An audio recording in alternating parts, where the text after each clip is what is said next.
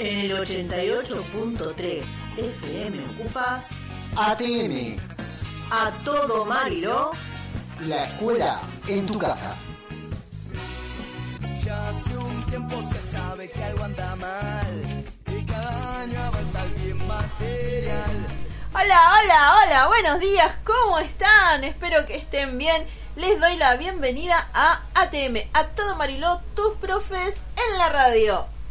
Hola, buenas tardes, buenos días, buenas mañanas, buenas noches, buenas sea la hora que nos sintonicen, nos escuchen, nos capten en el éter. El profe Alfredo Herrera en el habla también. Y yo soy la profe Inés, Inés Torres, profe de comunicación. Inés Crepes. Inés Cardepes me dijo una vez un alumno y me quedó el apodo porque me gustó. Y tengo muchos cachetes, así que sí, Inés Cara de Pez. el, que me conoce sabe. Y eso, soy profe de comunicación de las escuelas de la zona de Mariló. Y voy a estar acá acompañándolos como todos los días, de 10 a 11, para hacerles un poquito de estar con ustedes durante esta De cuarentena, este aislamiento social, preventivo y obligatorio que estamos viviendo. ¿Hace cuánto ya? Y ya vamos ciento y algo de días, creo. No, no llegamos a los 100, No llegamos a los parece. 100 seguro. Me- No estamos por los mil. 1578 millones de días, más o menos. Muchísimos, muchísimos días de aislamiento llevamos, pero bueno, sabemos que es por nuestro bien, sabemos que es para cuidarnos. Eh, ahora vamos a ver después, en un rato, vamos a hablar un poco sobre las nuevas restricciones que van a haber Sí. en lo que refiere a la circulación. Pero igual nosotros seguimos en la misma línea. No salimos de casa, a menos que sea estrictamente necesario. Nos cuidamos un montón, ¿o no? Nadie sale de la casa si no es por urgencias. Y si hay que salir, sale uno. Se arriesga lo mínimo posible de la familia, se lo sanitiza ni bien entra. Si tienen un aerosol, un spray, una botellita de alcohol, se sacan la ropa, se la cambian, se van a bañar y vuelven y recién ahí van adentro de la casa. Exactamente. Y cosas importantes para hacer no es ir a tomar mate a lo de una amiga, no es ir a jugar a la pelota, no es salir a barrer la vereda y quedarme media hora conversando con la vecina, no es ir a hacer tres horas de cola en el kiosco y de paso chusmearme todo lo que pasa. Eso no es necesario. Lo estrictamente necesario es comida, remedios, eh, eh, un ir a- trámite, por un ejemplo. trámite como ir a cobrar el IFE o algo de eso. Renovar el documento, en el caso de que se haya perdido o haya pasado algo, bueno, la renovación de algunos papeles. que Hay- hay encima va por turno, así que Hay trámites que, que sí o sí los tenemos que hacer porque la vida continúa a pesar de, de la cuarentena que estamos viviendo. Pero obviamente que lo vamos a hacer como siempre tomando todas las precauciones, no solamente para cuidarnos a nosotros, sino también para cuidar a las personas que nos quieren y nos cuidan a nosotros, valga la redundancia de la palabra. Y lamentablemente en Moreno seguimos con muchos casos, ¿o no? sí, no paran los casos, la verdad que ya más que alarmarnos, Ya es como que no nos sorprende y eso es terrible. que no nos sorprendan no está bueno. Pero sí, estamos, este, el distrito está con muchos casos nuevos, así que bueno, más allá de reiterarles, como lo reiteramos todos los días, que esto que les decimos no es este para suena reiterativo, yo sé que suena reiterativo, todos los días les digo, hola, ¿cómo están? Y después les digo, no salgan de su casa, lo sé, pero es necesario que, que ustedes lo tengan en cuenta. Así como cuando están en clases, los profes repetimos las mismas cosas varias veces para que el mensaje quede claro, de la misma manera que hay a la distancia. es como, es como el meme ese de la señora, entre en la ropa que llueve, ¿viste? los memes de fe y bueno, algo así vamos a hacer nosotros.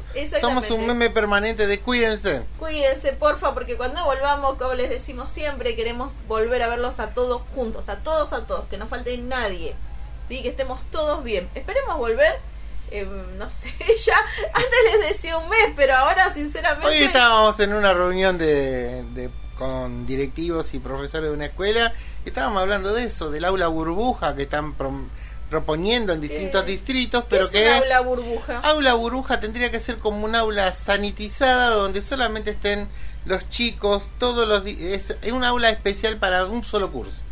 Mm, no, lo veo de difícil implementación, lo veo como ¿Viste cuando dicen a la ocasión la pintan calva? o sea que cuando es raro lo que va a pasar, bueno, Es raro, es raro. De hecho, Eh, yo estuve leyendo un poco sobre el protocolo que el ministro de Educación este envió, que, que esbozaron ciertos puntos. Y en uno decía que se garantiza en la escuela la provisión permanente de eh, alcohol en gel las toallas, de las toallitas, vieron, para limpiarse las manos, eh, desinfectante. Y yo me reía porque, sinceramente, nos cuesta conseguir la bandina. No sé a qué escuelas estaba refiriendo. Seguro que. De todas las que pasé en mi vida, ninguna. ¿eh? En ninguna había nada de eso. Entonces, como uno lo que ha vivido estos años sabe que es de muy difícil implementación. De todas maneras, esperemos volver pronto. A ver qué, cómo. No sabemos cómo. Eh, también va a estar bueno ver hasta dónde llega la creatividad de nuestros funcionarios para ver cómo podemos ir o cómo podemos hacer para volver a vernos. Bueno, les cuento el programa de hoy. ¿Qué tenemos hoy? A ver, déjenme pensar. Ah, sí, una clase conmigo. Lamentablemente, chicos, esas cosas Así pasan. que a mis alumnos de sexto con los que cursamos el taller de comunicación institucional y comunitaria, vamos a estar repasando algo que estaba en el segundo trabajo que les envié. Así que si andan por ahí, sexto de la 52, que es la- el, el colegio donde doy esa materia, prestemos atención porque vamos a estar avanzando en ese trabajo. Igual, algunos me entraron en ese trabajo, faltan otros, faltan otros, pero bueno, vamos a, esperar esta semana. Recuerden que a pesar de que no estamos poniendo una nota, de todas maneras estamos evaluando. Sí. Hoy estuvimos evaluando todo, todo un curso y muchos profes no se ponían de acuerdo porque no recibían nada de los trabajos. Bueno, nosotros también no. yo tengo, soy, tengo mi patita de conejo y conmigo hablan los chicos. No sé por qué, no sé por qué será. Será por todos los chistes que les cuento, qué sé yo. El señor, como él mismo lo dijo, es un meme con patas. Pero bueno, a mí no me pasa.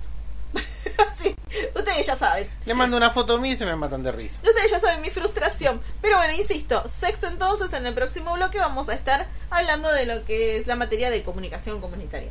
¿Qué más tenemos para hoy? bueno. Déjenme pensar. Ah, sí, historia. Yo tengo la historia de un soldado que ascendió a sargento post-mortem que le salvó la vida a San Martín llamado el sargento Cabral, ¿no? Vamos a hablar del sargento Cabral. Hay cositas escondidas que creo que no muchos sabían de Cabral. Ah, buenísimo. ¿Y podemos acompañarlo con esa canción? Sí, cómo no, la marcha de San Lorenzo. Ya mismo la estoy agregando a la playlist. Y de esa entonces- batalla hay al- alguna cosa que tampoco sabían. Bueno, después la vamos a contar. Pero eso vamos a verlo en el, el tercer bloque más o menos.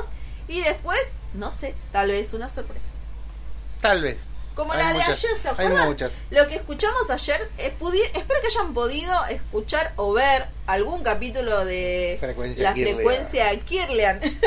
Eh, y hoy tenemos otra otra sorpresita parecida. Vamos a ver qué pasa. Pero Para que vean que lo nacional no es aburrido. no, no, no, todo lo contrario. Acá hay muy, muy buenas producciones. Tenemos este, mucha gente muy creativa, muy inteligente, que pueden llegar a hacer cosas que nos asombran. ¿Qué vamos a escuchar? A ver, Alfred, elegí en nuestra playlist algo. Yo para cerrar de frecuencia Kirlian, Ah, como para sí, hacer Eh, un cierre. Traigo algo de una banda que fue perdida por allá por los 80, no, no duró Atención, mucho. mamás y papás. Muy vieja, llamada Los Helicópteros. ¿no? Yo tengo más de 40 años y menos de 50. Y en Y esa no, época- y no la conocías. No la conocía, no la Yo conocía. sí la conocía. ¿Y cómo Bueno. se- bueno, contame un poquito. Esta banda es un grupo pop de esa época, o sea, acompañaba la, la movida eso de estéreo, virus, abuelos, toda esa banda. Y bueno, es una banda que salió en el, en el calor del surgimiento de tantas bandas de post, Madres e hijas del rock post dictadura, vida e hija de rock and roll, todo es- rock, Viudas, viudas rock- e hijas. rock and roll. O sea, para una eh, esta banda no duró mucho, tiene un solo disco, creo, no, no recuerdo si tenía otro Disco disco, de más. pasta. Disco de pasta, de vinilo, los auténticos vinilos. Y hacen una, un tema de como de que si le prestan atención tiene muy mucho de frecuencia Kirlian. Ah, O bueno. sea, algo que ellos ven, algo que ellos escuchan y que son los únicos que están escuchando y que hablan de una invasión. Y creo que va a tener que ver con la sorpresa que tenemos para el último Después bloque, ¿no? tenemos, sí, vendría a ser que viene aparejado. Todo tiene que ver con todo, como siempre. Entonces vamos a escuchar a los helicópteros y como dice el profe, le prestamos atención a la letra porque tiene que ver... Perdón.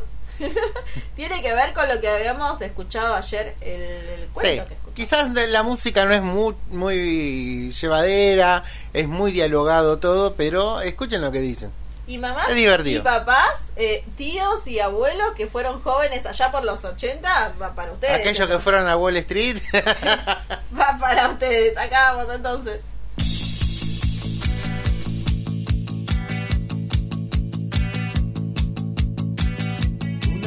Cerrada con las ventanas bajas, la pica en el campo, estamos perdidos.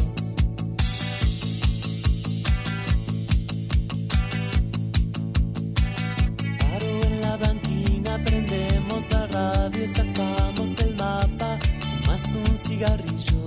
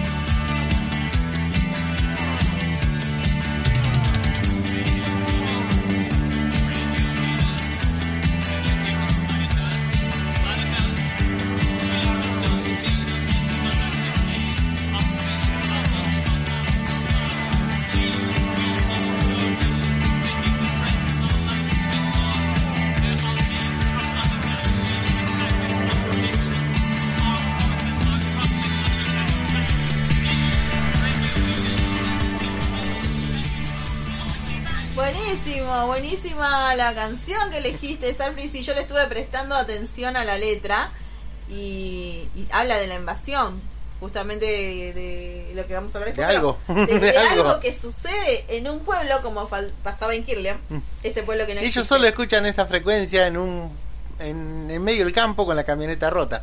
O sea, ellos son los únicos que están sabiendo de, ese, de esa radio que transmite desde Venus.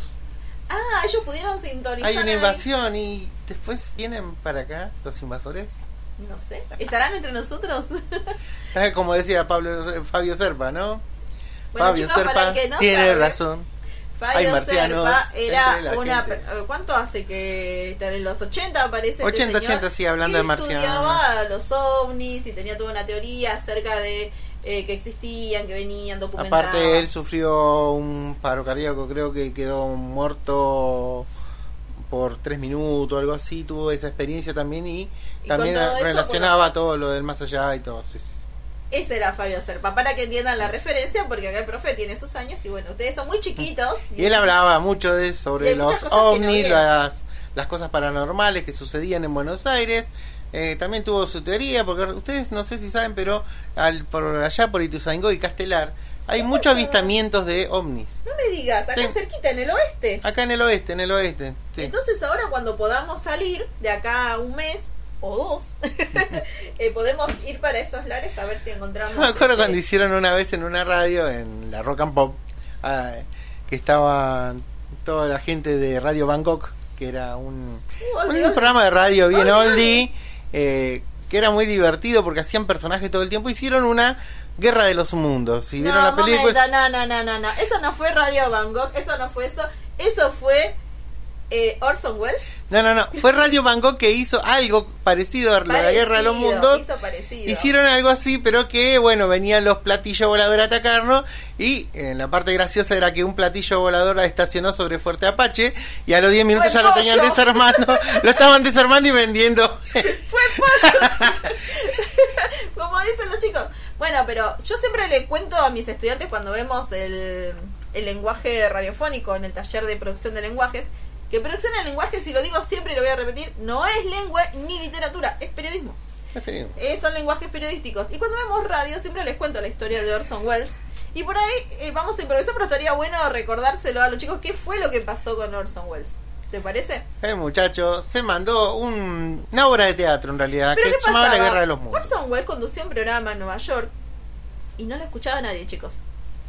Eh, la verdad, pobre, era él solito y pasaba música clásica. Entonces el dueño de la emisora le digo, mira Orson, eh, voy a tener que dejarte ir. La semana que viene ya, la verdad que el programa no estaría funcionando y bueno, vas a tener que... Nada, tu ruta. y Orson entra en pánico y dice, changos, me van a despedir. ¿Y qué se le ocurre?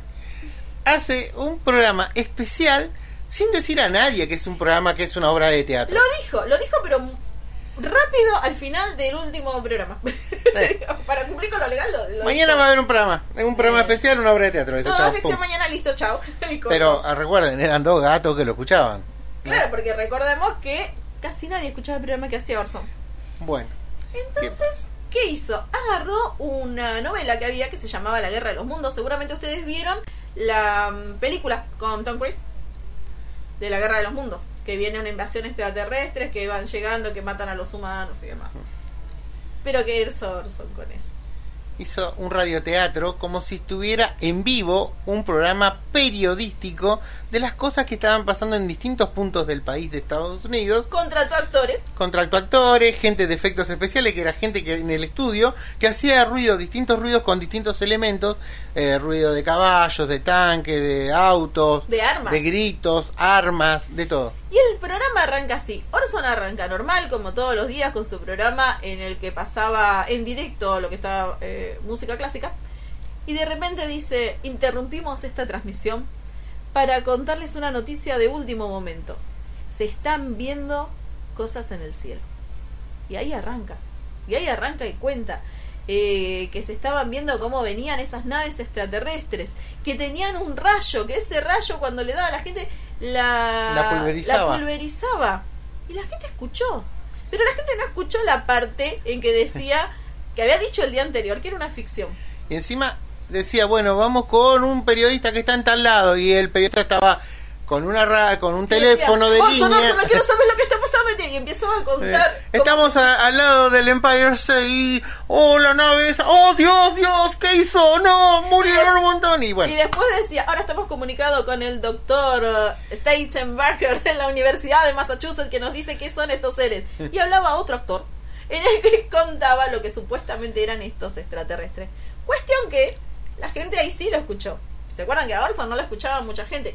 De repente lo escucharon. Y como la gente no sabía que él estaba versionando un- una Un novela, libro. pensó que era verdad. y gente por ejemplo en el estado de Texas eh, Abandonaron su casa. salieron huyendo cazaron armas y como em, eh, no veían bien empezaba la mañana en algunos lados de Estados Unidos todavía era eh, el, el amanecer veían figuras en el aire, en el cielo, y le Nubes. tiraban tiro a las nubes y uno perforó todo un tanque de agua a los escopetazos de su casa. Imagínense, imagínense la situación. Autopistas colapsadas porque toda la gente, gente estaba- huía de la ciudad. huía de las ciudades. ¿Por qué? Porque estos monstruos llegaban a las ciudades y con su rayo te pulverizaban. Eh, la gente enloquecida llamando a la policía, llamando a la ambulancia, llamando a los bomberos, defensa civil, a todo, todo colapsado. eh, de manera terrible. Gente que intentaba suicidarse porque no quería ser, ser atrapado por los alienígenas. O sea, mirá el caos y, después, eh, todo porque lo quisieron despedir. En realidad la guerra de los mundos, la, eh, la versión del libro y la película termina cuando eh, los, los eh, extraterrestres mueren por unas pequeñas bacterias que tenemos en el aire nosotros y que para ellos era muy perjudicial y mueren. Pero eso lo hace al final, ya cuando toda la paranoia estaba, Ya cuando estaba todo colapsado, ya la policía estaba en el estudio de radio tratando de indagar. A ver, señor Wells, ¿qué es lo que está haciendo? Fue detenido, lo llevaron, lo llevaron a juicio. Obviamente por el daño que había causado, pero ¿qué pasa? Dos cuestiones o dos reflexiones que tenemos que sacar de esto. Primero, la genialidad de Orson es decir, a mí no me despedís, mirá lo que te armo.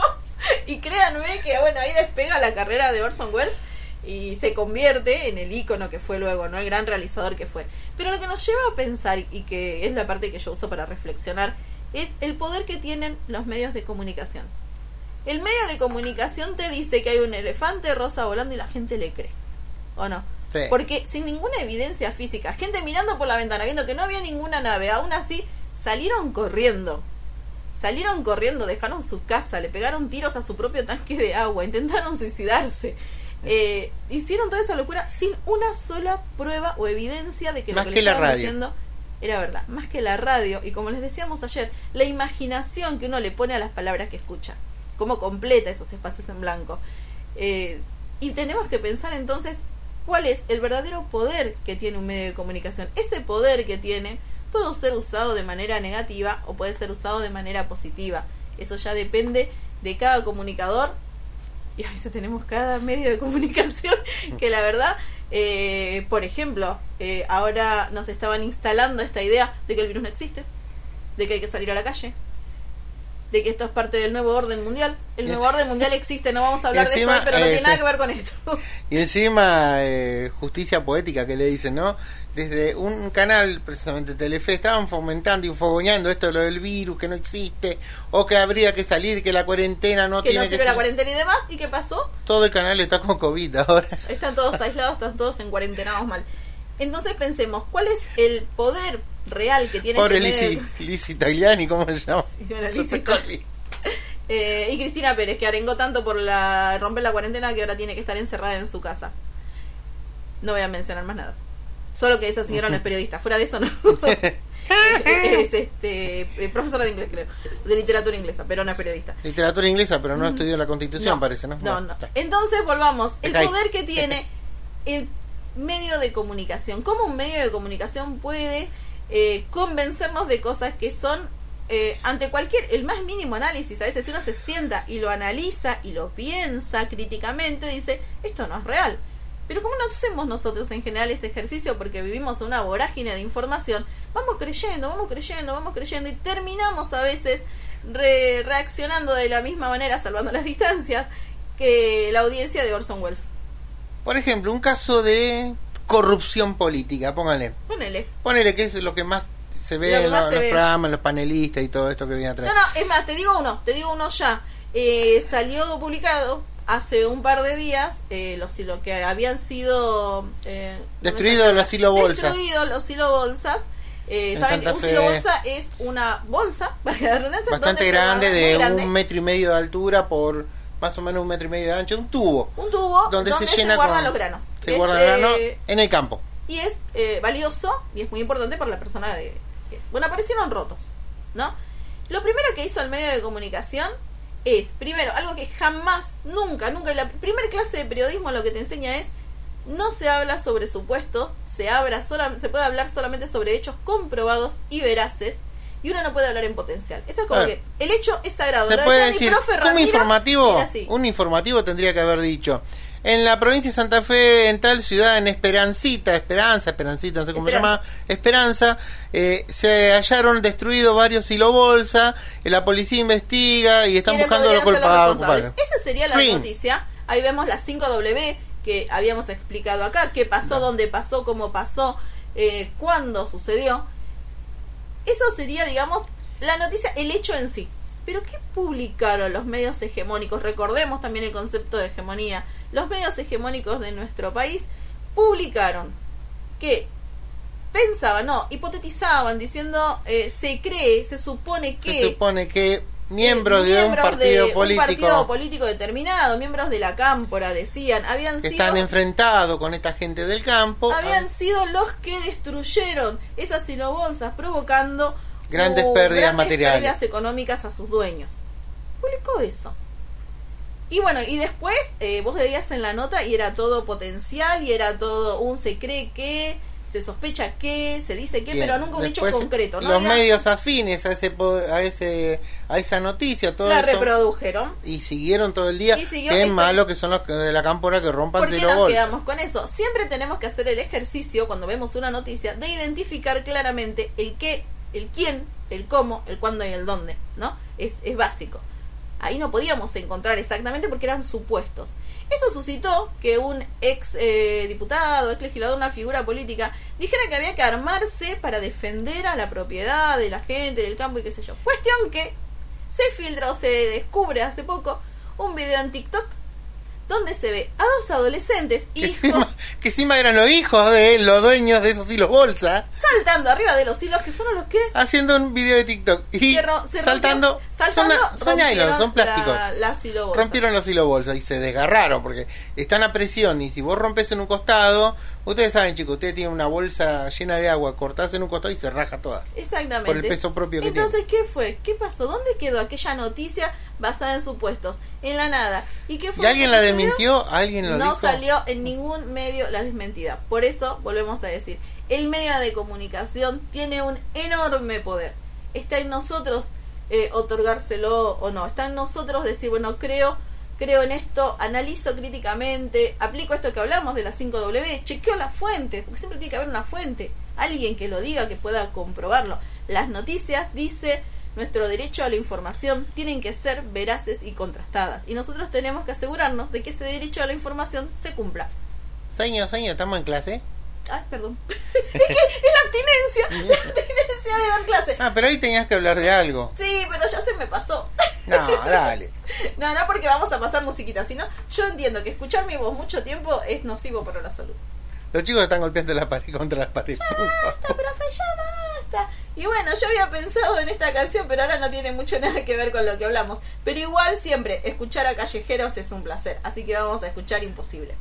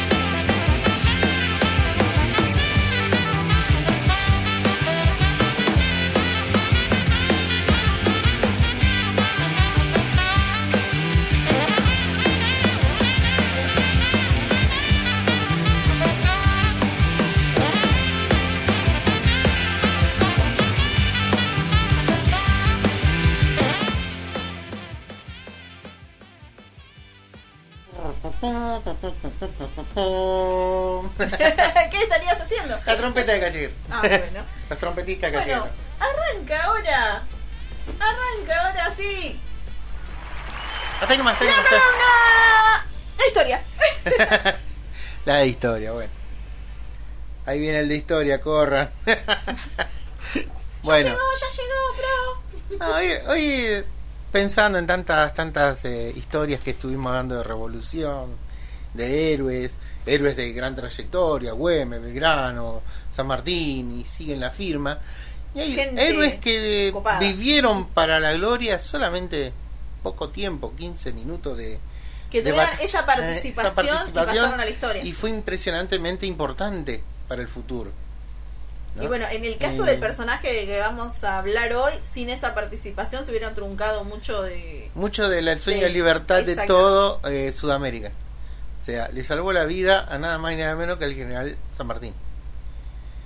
Y este hombre no era un hijo de españoles, No era alguien con abolengo y... no, tampoco medía dos metros, o sea, no era musculoso ni tenía un martillo que lo llamaba así tirando la mano. Era un soldado, hijo de indígenas y de negros, eh, mulatos esclavos. Bien del pueblo. Bien del pueblo. Bien del pueblo. Su tez era morena, enrula- pelo enrulado, Pelito ensortijado. ensortijado. Y estamos hablando del soldado Juan Bautista Cabral, el hijo de esclavos que salvó a San Martín de la muerte. Que está en el himno que tenemos nosotros, del, el himno de San Lorenzo. Sí. Aunque existen dudas, se cree que se nació un 24 de junio.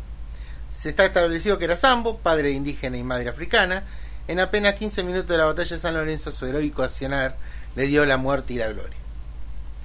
Fue una escena de película, el coronel José de San Martín, entonces era coronel, todavía no lo había ascendido a general. Eh, Cuando al frente de su compañía cargaba sable y lanza esa madrugada del 3 de febrero, que creo que nadie sabe de 1813, nadie sabe que se peleó de madrugada.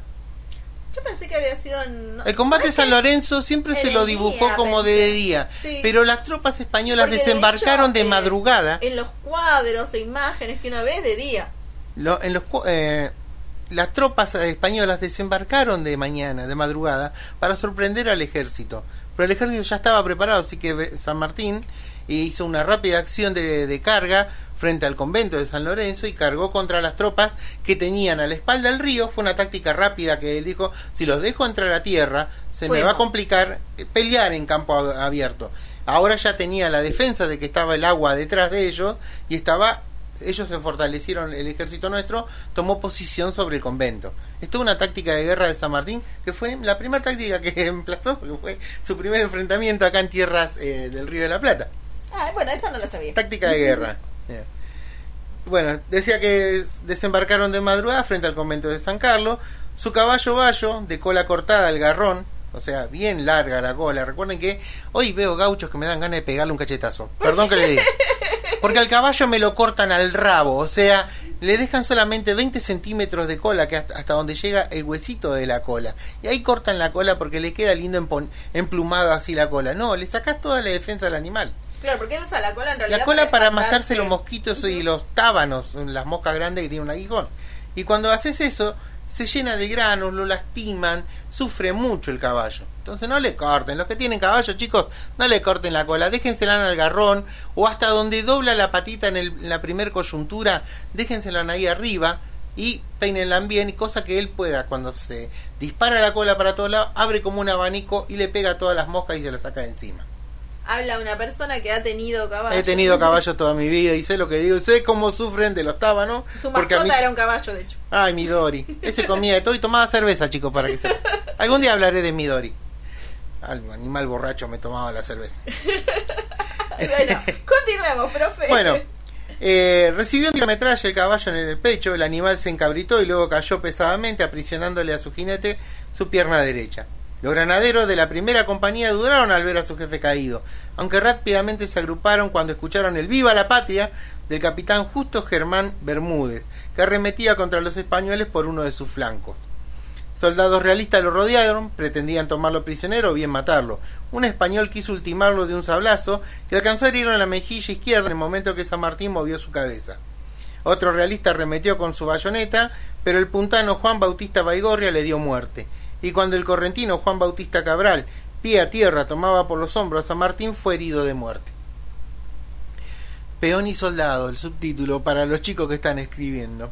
El sambo Juan Bautista Cabral había nacido en un paraje a la afuera de las Saladas, un poblado al oeste correntino, o sea que era eh, coprovinciano de San Martín. Por si no lo saben, muchachos. Entre 1780 y 1790 era hijo natural de José Jacinto Cabral y Soto y de la esclava Carmen Robledo, quien luego se unirá a, la- a una, a un indígena guaraní de nombre Francisco. Ambos trabajaron en el establecimiento rural de, Lo- de Luis Cabral y de su esposa Tomasa Casajus y Casajus.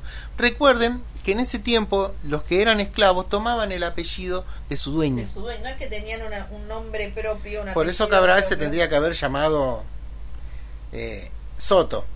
Póngale. Pero como eran sus dueños, ponerle el, nombre si de la era la mujer que tomaba el apellido Carmen de Robledo. Pero, Claro. bueno. Cosas de la vida, ¿no? Cosas de- han cambiado de mucho. 1800. Cosas del 1800 y tanto. Juan Bautista trabajaba como peón en Buenos Aires cuando de pronto se vio peleando en la segunda invasión inglesa. Se cuenta que estuvo cerca de la muerte cuando debió esconderse en un rancho antes del avance inglés, cuyos soldados pasaban degollando. Ya hablamos Ya Hace hablamos, una clase este, hablamos sí, de- sí, de, de las, las invasiones, invasiones inglesas. inglesas. Y justamente habíamos hablado de cómo la gente se empoderó con esto. Y ahí tenemos un caso que era él que vio y tuvo Este que Zambito. luchar. Ujú. Y dijo, esta es la mía. Esta es la Estaba en su gusta". provincia nuevamente, en Corrientes, cuando a fines de 1812 fue reclutado junto a otros compatriotas por el teniente coronel Toribio de Luzuriaga. Este contingente llegó a Buenos Aires apretujado en un barco y él sería destinado al regimiento que había creado San Martín y que funcionaba en lo que hoy es la actual Plaza San Martín. La Plaza San Martín era el regimiento. Ahí estaba el Ah, bueno, eso no sabía tampoco. Otro, otro paseo que Ha vamos cambiado a hacer. tanto. ha Otro cambiado paseo. tanto. El corpulento Cabral fue incorporado a la primera sección del primer escuadrón. Imagínate, hijo de indígena y de un mulat, eh, de una esclava, el portento de este hombre era musculoso porque estaba acostumbrado al trabajo. Y genéticamente ustedes saben que los muchachos de color siempre tienen eh, la musculatura mejor marcada porque genéticamente están adaptados para un ambiente como África que tenés que caminar y esforzarte mucho para conseguir tu alimento. Los heridos del combate de San Lorenzo fueron llevados al convento. En el refectorio, improvisado hospital, Cabral dejó de existir. Incitan que sus últimas palabras fueron en lengua guaraní. Muero contento, hemos batido al enemigo. ¿no? Y acá empieza la historia, la leyenda de Cabral. ¿no? Cuando el combate finalizó, San Martín solicitó al gobierno un auxilio económico para la familia de los granaderos muertos e incluyó a Cabral. El santo y seña del escuadrón que aún se mantenía en el campo de batalla era Cabral Martí de San Lorenzo. O sea, cada vez que santo y seña. seña de las tropas cuando alguien se acercaba le decían santo, Cabral y el otro Martí de San Lorenzo y lo dejaba pasar. La Eh, clave. La clave, la clave de gritos. San Martín erigió un modesto cenotafio, un lugar donde se, chicos, cenotafio es un lugar donde se eh, da, se rinde honores a los caídos en combate. Se llama cenotafio. Fue enterrado en memoria de su comprovinciano, ¿no? Fue enterrado junto a una pared en el cementerio y a su regreso a Buenos Aires mandó colocar en la parte exterior, sobre la puerta de entrada del cuartel de granaderos en el Retiro, un tablero oval con la inscripción al soldado Juan Bautista Cabral murió en la acción de San Lorenzo el 3 de febrero de 1813. Sus compañeros le tributan esta memoria. Desde el jefe hasta el último soldado debían saludar esta inscripción cuando ingresaban al cuartel. Así se hizo hasta que el regimiento fue disuelto cuando finalizó la guerra contra el Brasil. Algunos historiadores aseguran que por su brillante desempeño, apenas incorporado fue ascendido a cabo y luego a sargento. Otros dicen que es parte de un mito y que resulta poco probable que en escasos cuatro meses Cabral haya promocionado de esa manera. Y en los partes de San Martín se alude al soldado Cabral. Se tiene el 24 de junio como día de un nacimiento. Le explico algo. Cuando uno muere en combate, si es soldado de carrera, se le da un grado más post-mortem. O sea, si vos sos cabo, te ascienden a sargento. Y así. Si vos sos teniente, te ascienden a capitán post-mortem. Por dos razones. Una para reconocer el valor y otra para que su viuda y sus hijos tengan un salario más digno para soportar la, la falta del padre. Por el proveedor, en ese caso, proveedor, en esa, en época, ¿no? Lo cierto es que cuando todas las tardes la- en la lista mayor el sargento primero encargado del primer escuadrón pasaba lista y llamaba Juan Bautista Cabral, el sargento más antiguo respondía murió en el campo de honor, pero existe en nuestros corazones, viva la patria granaderos, que contó que toda la compañía aún repite al unísono. A, a ustedes no sé si si participaron de un desfile de granaderos o alguno de esos, se sigue diciendo cuando se hace el parte, eh, por ejemplo, nuestra lista, cuando pasamos lista y cuando pasan la lista del fallecido, Se dice eso. se dice eso. En homenaje no solo a los miles de enero que derramaron su sangre en las guerras por la independencia, sino también a ese sambo correntino al que le alcanzó un cuarto de hora para pasar a la historia. Qué linda historia que nos trajiste hoy, qué lindo eh, poder este, saber un poquito más, porque tenemos este, esta fi- figura en el himno, en la marcha de San En la Lorenzo. marcha de San Lorenzo. Eh, y siempre nos dice, bueno, Cabral salvó a San Martín, pero no sabíamos mucho acerca de la historia en particular de, de. Así que muchas gracias, Alfred, por ¿Y habernos cuántos soldados anónimos han caído en ¿Cuántos batalla de la independencia? Sí. Tuvimos en esas batallas de la que, independencia. pro- que promovieron la, la independencia nuestra, la libertad que hoy disfrutamos y que y eh, también a la gente que muere en campo de batalla si están en guerra cuando dan el parte de vuelta y sigue estando en la lista de activos se le llama de activos eh, sigue de ronda le dicen Ah, entre todos, yo recuerdo que eh, en el ejército nos pasaba eso. Cuando yo estaba, Cuando decían un fallecía, ujú. sigue de ronda o sigue de giro, sigue, sigue en el sí, puesto. sigue, sigue estando. el- O sigue patrullando. sigue patrullando. sigue desde otro plano. Si sos de buque de la Armada, sigue patrullando.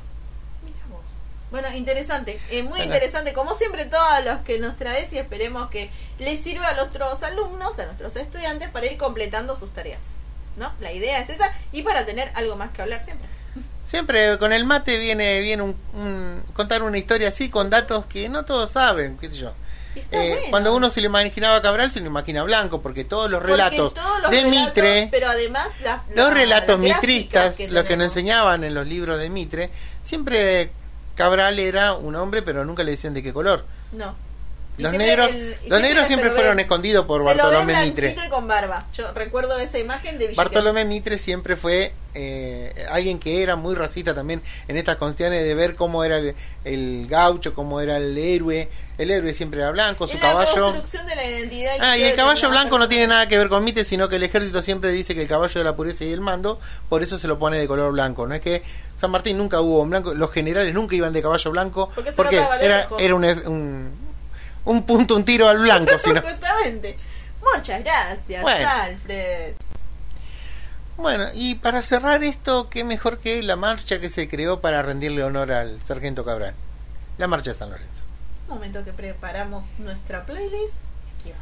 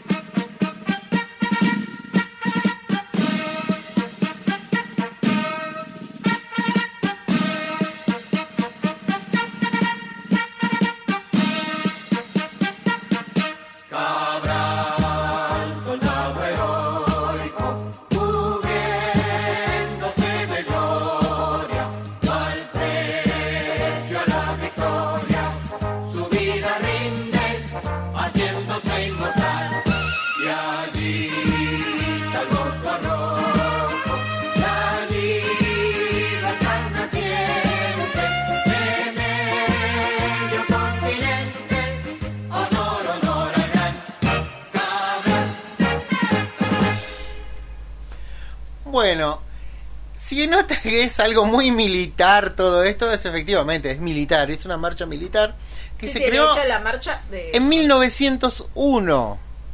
La música, la letra se la dieron en 1907, pero Ah, atendiendo pero, ¿Tenía música solo? música solo, era una, una banda eh, una banda Sí, militar, no tiene letra.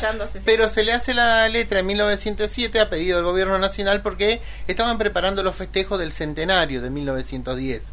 Y entonces tenía que haber muchas marchas militares con letra, mucho... Letra.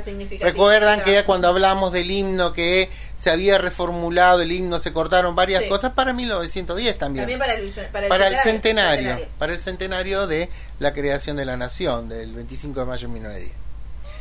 Mira vos. Una cosa que Pero todo tiene historia. to- todo tiene, en todo. Ah, Félix Luna hizo toda esa historia, así que un historiador que Eso hizo un montón de libritos. Las fuentes. Las fuentes. De lo que estábamos hablando. En tener a mano la fuente siempre. ¿Qué te parece? Yo creo que ya estamos, sí, ya estamos, ya estamos en nuestro último bloquecito. Y teníamos una sorpresa. Ah, sí, hablando de cosas de raras, ¿no? Haciendo cosas raras No sé, para pero, gente sí, no, pero normal. vos decís todo, todo tiene una historia y en particular esto que vamos a escuchar en un ratito tiene una historia. En parte es una historia muy triste que tiene que ver con la peor parte de nuestra eh, de lo que hemos vivido como país.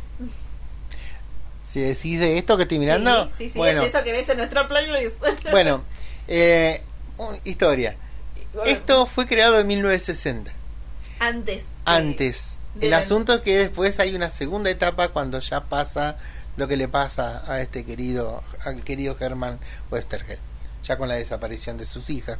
eh, en la Westergel- dictadura nunca me Westergel. sé- Westergel. Nunca me sale el Westergel. apellido. Tengo problemas con el apellido. Germán Westergel. Escribió el Eternauta. De eso estábamos hablando y eso tenía Es más, que ver algo que quedó trunco, por desgracia, maldita pandemia. Netflix había puesto plata para hacer la versión Para del Eternauta. Porque los copó. lo- lo- La historia. Es más- ¿De qué se trata? Como para que nuestros chicos se pongan más el Eternauta eh, arranca. eh, Que acá tenemos el inicio, que es lo que vamos a escuchar. el inicio, hoy. bueno, lo vamos a escuchar. ¿O qué te parece? ¿Escuchamos Cuando- el inicio y después contamos? el inicio. Escuchamos el inicio y después no, Alfred nos va a contar de qué se trata. Ay, lo leí tantas veces.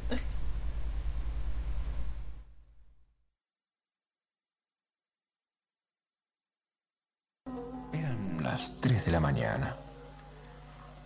No había luz en ninguna de las casas vecinas. Mi casa era la única iluminada, silencio casi total.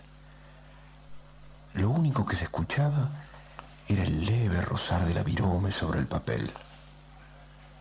Y de pronto... ¿Y eso? Era como si alguien estuviera sentándose en la silla que está enfrente de mi escritorio. Sorprendido, empecé a ver en esa silla un cuerpo humano que fue materializándose poco a poco. Es como para creer en fantasmas, me dije. Pronto tuve frente a mí a un extraño personaje que nada tenía que ver con un fantasma. Aquellas manos de piel algo rugosa, con las venas bien marcadas, eran reales, bien de este mundo. El hombre miraba los muebles, los libros, las fotos de la pared. Estoy en la Tierra, supongo. No atiné a contestarle, pero volvió a mirarme y me sentí extrañamente reconfortado. No había visto nunca una mirada igual. La mirada sabia de quien había llegado ya a comprenderlo todo. No tenés que contestarme. Ya sé que estoy en la Tierra, en el siglo XX, alrededor de la década del 50. El extraño personaje miraba una revista que estaba sobre mi escritorio. Allí aparecía la foto del presidente de la época. Veo que escribís mucho. ¿Qué haces? Eh, bueno, eh, soy guionista.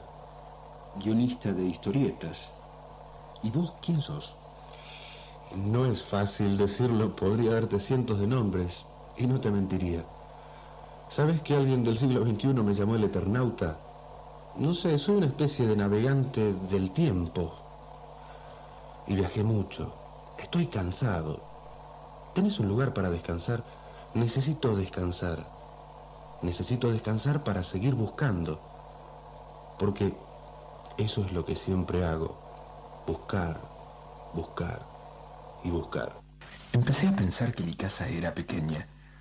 No tenía lugar para huéspedes. Sé lo que pensás, pero antes de decirme que no, deja que te cuente mi historia.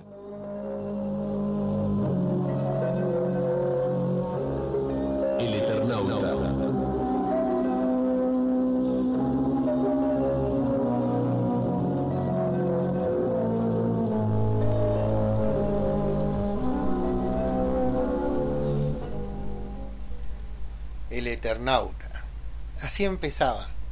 Es una serie de historietas que se escribió, Wester que lo escribió y guionó para eh, en dos años, del eso, 57 eh, al arranca 59. como una historieta. 1957 a 1959 salió en la revista Hora Cero.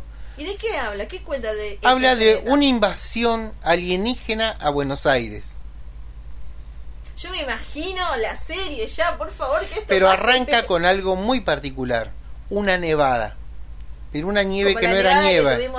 Pero años. no era nieve. La nieve, esos copos blancos que caían del cielo, si tocaban a las personas las mataban. Mira, es- ¿Qué pasa? Arranca así y él le dice, arranco contándote mi historia. Y la historia de él es Juan escritor. Salvo. En realidad es un tipo que trabaja, un técnico, que tiene su buhardilla, le dice como es un ático, en plena ciudad de Buenos Aires. Y está casado con... eh, ay, con... Ay, ay, Bueno, se me murió. ya- ya va a volver se me el murió el nombre. cerebro. ya va a volver, ya va a volver, pero continuemos entonces. Bueno, eh, Martita es la hija, si no me acuerdo mal. Están Favali, un otro amigo, y junto con tres amigos están jugando al truco. En la casa de él. En la casa de él de madrugada están jugando al truco, ahí juntaban, se juntaban, iban a pescar, a bucear, armaban aparatos electrónicos porque eran técnicos. Estaban lo más bien la Como hija y la mujer de él estaban ahí, lo más pancho. Y de repente, uy, che, está nevando. ¿Cómo que está nevando? Y se acercan por la ventana. Y ven a los vecinos que también se asombran enfrente, que está nevando, y abren la ventana a la mujer que está enfrente y ven como cuando la toca los copos de nieve muere.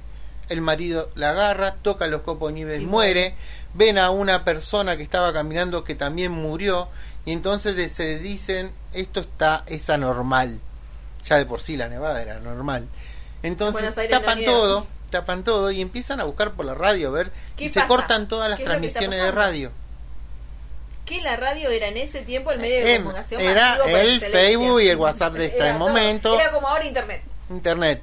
No había teléfono de línea en todas las casas. eh, eh, estamos hablando años 57, chicos. Para 57. ubicarnos. Hay un combate de cuando ya se... Él tenía, como eran buzos, tenía el traje de, eh, de buceador con la escafandrita, con la Sí. antiparra en el frente. Entonces, el, el- la Entonces, la iconografía del Eternauta es tener una carabina en la espalda o iba apuntando para algún lado y todo el traje de buzo, sin las patas de rana, obvio. Y con eso salían a buscar comida, salían a ver a campear a ver si había otro vivo. Después deciden salir de la casa porque ya no era segura, porque la invasión avanzaba. Veían cómo las, Hay que los aviones, decían los aviones Mundial de combate que salían del Palomar, Porque todos los nombres, es todo Buenos Aires, chicos. Exacto, lo bueno de estas historias es que suceden Que se cuenta en. Argentina. Que suceden acá. y Hay un combate que se llama el combate de River Plate, porque sucede adentro del estadio de River, peleando contra los alienígenas. Les vamos a ir trayendo, porque ya casi que se nos va la hora y les vamos a Oh, ir no. trayendo. Lo que sí rescatamos de esto, lo que no tenemos que dejar de mencionar es la, la historia del autor. Pero- Que no voy a decir apellido porque no me Sí, sale. de Germán Westergel. Eh, Es un tipo que decía Era la lucha por la Que supervivencia. tenía hijas. Tenía to- tres hijas, si no recuerdo mal. Las tres murieron en combate contra la, la fuerza dictadura. represora de la dictadura. Eh, eran de montoneros. Eh, las matan a todas juntas. eh, por no dejarse agarrar tampoco. Disparaban desde arriba de un Porque techo. sabían lo que pasaba cuando Sabía que- en su momento si los militares te agarraban sabían que Algún día hablaremos de lo que eran las células montoneras y por qué se formaban así. Porque si las por qué cazaban. ten- eh, y por qué decidían ese destino cuando eran atrapados también. era también. Un hombre que sufrió muchísimo. Luego eh, hizo un Eternauta 2 que ya directamente hablaba mucho más de la, político. mucho más político y bueno, ahí es cuando lo secuestran a él también y desaparece. que es como vos decís. Ah, Creo la que todavía está viva la esposa. La historia atrás de la historia. Sí, ¿no? sí. Eh, que podemos ver. Y vamos a seguir avanzando en esto. Pero encima justamente- está todo en blanco y negro, chicos. Y ver eso en blanco y negro, leer ese cómic, porque es un cómic que ahora se lo consigue en libro completo. Voy a ver si encontramos. Habíamos Yo lo tengo. un PDF. ¿Te Sí, está el? PDF. Entonces lo vamos a publicar en. Eh, y yo tengo el libro, mi hermano lo tiene, que se lo compró y nunca se lo pude robar a este loco. Digo, pedir prestado para siempre, pero lo voy a encontrar. Creo que los chicos lo tienen. Y, y vamos a ir buscando para traerlo más porque qué mejor que hacer en este tiempo que tenemos mucho tiempo libre, Mm. mucho tiempo libre para estar en casa, ponernos a leer una historia como esta, ¿o no? Que es fundamental para nosotros. Pero y es la lucha por la supervivencia de estos chicos que eh, era una familia con otros amigos que encima estos eh, elementos cuando la nieve se disipa y se va eh, no tiran más nieve pero la invaden a pie es como la, el bombardeo y después y si agarraban un humano le ponían un artefacto en el cuerpo que lo obligaba a ser como un hombre robot a cargo de estos eh, enemigos y entonces peleaban contra otros humanos Eh, No cuentes más. No cuentes más. es el porque- grupo Clarín tratando de lavar cabeza No, no cuentes más porque vamos a ir desglosando esto a lo largo de los diferentes episodios que tengamos. Hemos llegado ya casi al final de este programa. Se nos pasa rapidísimo. Recuerden que chau sí se fue Sí, se fue rapidísimo. Nos pueden escuchar como siempre acá en la 88.3 FM Ocupas de 10 a 11 o si no, repite por si De quedaron dormidos. 15 a no sé 16. acá. No, de 16 a 17. 16 y 7 ah, De bueno. 16 a 17 horas también nos pueden escuchar. Y si se lo perdieron, porque la idea es que lo escuchan en la radio para no gastar datos. Pero si se lo perdieron, entran al Facebook que tenemos, que es a todo Marilo, y ahí yo cuelgo ATM. los episodios. profes en lista- en la escuela. Exactamente. Y si no, están en Spreaker. Sí. Spreaker, perdón, en Spotify. En Spotify. Spreaker también está. y en YouTube. Así que bueno, tienen muchas opciones donde encontrarnos. Yo les deseo en la particular un, que tengan un lindo fin de semana. Todo lo que estuvimos hablando lo voy a ir posteando en, el- en la página de Face para que les quede ya a ustedes por si quieren indagar un poquito más. Y les mando un abrazo virtual enorme. Nos encontramos nuevamente el lunes para seguir acompañándonos. ¿Con qué nos vamos a ir, Freddy? Bueno, ayer yo dije que había un una- Tango. un tango que hecho rock queda hermoso. Y la letra tiene es tan actual. Bueno, la, la letra habla de un tipo eh, despechado en realidad. Está despechado porque la mujer, la mina lo dejó. Como todo tango. La dejó la mina y entonces él le canta, ya vas a volver algún día, pero vas a contar conmigo. Pesa que me hiciste mal, ¿no? Y le dice Shira Shira. O sea, Shira también se le llama a la prostituta o Shira, aquel que camina y camina y camina y camina y busca sin sentido. Entonces nos vamos escuchando Pero escuchen que bien cantado que está este, rock- este tango rock. por los piojos. Bueno, Chao, gente. Beso Nos vemos. enorme, nos estamos escuchando.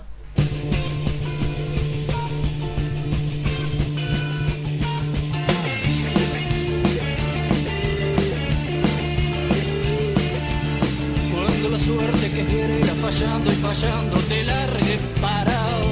Cuando esté bien en la vida, sin rumbo desesperado. Tengas ni fe ni hierba de ayer secándose al sol. Cuando raje los tamangos buscando ese mango que te haga morfar. La indiferencia del mundo que es sordo y es mudo recién sentirás. Verás que todo es mentira, verás que nada es amor,